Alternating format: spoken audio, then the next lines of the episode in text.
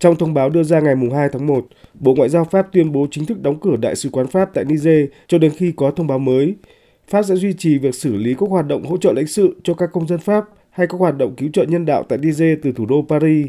Bộ Ngoại giao Pháp cũng nhấn mạnh, trong khoảng 5 tháng qua, Đại sứ quán Pháp tại Niger đã gặp nhiều trở ngại nghiêm trọng và không thể thực hiện được các nhiệm vụ ngoại giao khi trụ sở bị người ủng hộ chính quyền quân sự Niger phong tỏa. Các nhân viên ngoại giao bị hạn chế đi lại và nhất là việc đại sứ Sylvain Iste bị yêu cầu trục xuất và phải rời Niger từ cuối tháng 9 vừa qua. Việc phải đóng cửa cơ quan đại diện ngoại giao ở nước ngoài được coi là biện pháp hiếm khi phải sử dụng đối với Pháp. Động thái này diễn ra sau những căng thẳng ngoại giao giữa Pháp và chính quyền quân sự tại Niger, khi Pháp giữ lập trường ủng hộ Tổng thống Niger bị lật đổ Mohamed Bazoum sau cuộc đảo chính xảy ra vào cuối tháng 7 năm 2023. Cùng với việc đóng cửa cơ quan ngoại giao, Pháp mới đây cũng đã chấm dứt sự hiện diện quân sự tại Niger với việc rút toàn bộ 1.500 binh sĩ được triển khai vì nhiệm vụ chống Hồi giáo Thanh Chiến vào ngày 22 tháng 12 vừa qua. Ngoài ra, các thỏa thuận hợp tác quân sự được Pháp ký với các chính phủ Niger trước đó cũng đã bị chính quyền quân sự tại Niger bác bỏ.